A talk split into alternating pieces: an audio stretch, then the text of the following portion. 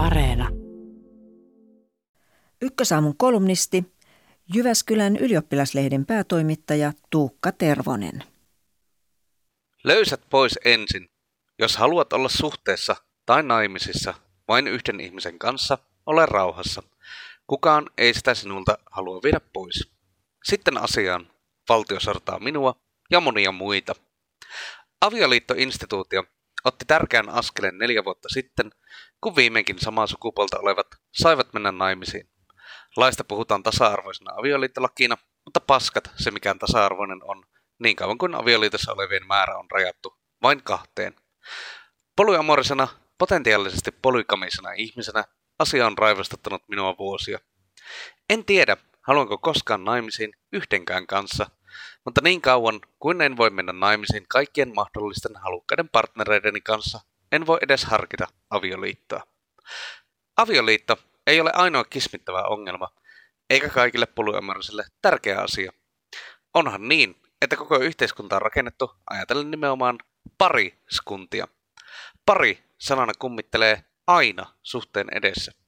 Juridisia vanhempia voi olla vain kaksi, mikä polyamorissa perheessä vaikuttaa lasten perintöasioihin ja tapaamisoikeuksiin. Yhteiskunnan tukiverkostokin on rakennettu vain kahden ihmisen liittoja ajatellen.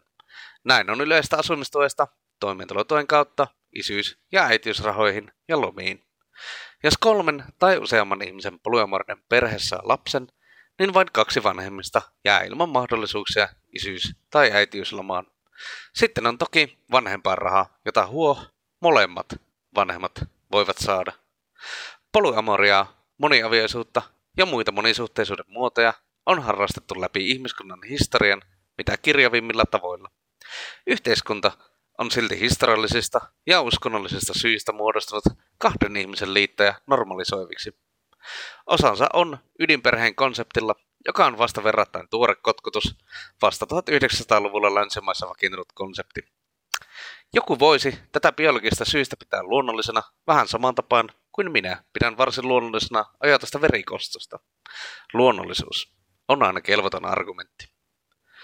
Inhoan lauseita, jotka alkavat voitaisinko normalisoida, mutta voitaisinko normalisoida polyamoria laissa. Ennen vanhaan oli helppoa luvata tahdon loppuelämän kestävälle avioliitolle, kun ihmiset kuulivat nuorempina ja useammin tauteihin tai tapaturmiin. Nykyään, kun sitoutuu iäksi, voi suhteellisen rauhassa uskoa molempien puoliskojen selviävän pitkälle eläkeikään. Jos menee naimisiin parikymppisenä, se on todella pitkä aika yhden ihmisen lakanoissa. Ei ihme, että naimisiin mennään yhä vanhempina, syntyvyys sakkaa ja avioeroprosentit keikkuvat sitkeästi 50 paikkeilla. Minusta polyamoria tekisi monelle hyvää. Olemme kaikki vähän Disneyn ja muiden satumaakareiden tarinoiden lumoissa, missä jokaiselle on se oikea jossain. Joillekin varmasti on, mutta suurimmalle osalle meistä on niitä oikeita joskus, joinain hetkinä, jossain. Olen rakastanut 31 vuoden aikana useaa ihmistä, osaa samaan aikaan.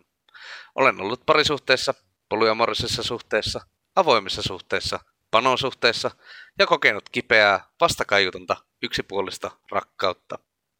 Suurin osa näistä kumppaneista oli niitä oikeita, ja muutama ihan vääriä, mutta nettopositiivisen puolella ollaan. Meillä kaikilla on päässämme sisällä laatikko, jonka kyljessä lukee parisuhde. Sen sisällä ovat ne asiat, jotka itse mielestämme assosioimme rakkaussuhteisiin. Laatikon sisältö saattaa ihmisestä riippuen erota huomattavastikin toisistaan, mikä on uskoakseni syy monen liiton onnettomuuteen. Sovitaan liitosta, mutta se tarkoittaa eri asiaa osapuolille. Polyamorissa suhteessa on se hyvä puoli, että monisuhteisuus pakottaa käymään keskusteluja kumppanien kanssa siitä, mistä näissä suhteissa on kyse ja mitä kumppanuus kenellekin tarkoittaa. Taitoja, jotka sopisivat kaikille. Uskon, että suurin osa ihmisistä olisi ainakin välillä taipuvaisia polyamoriaan.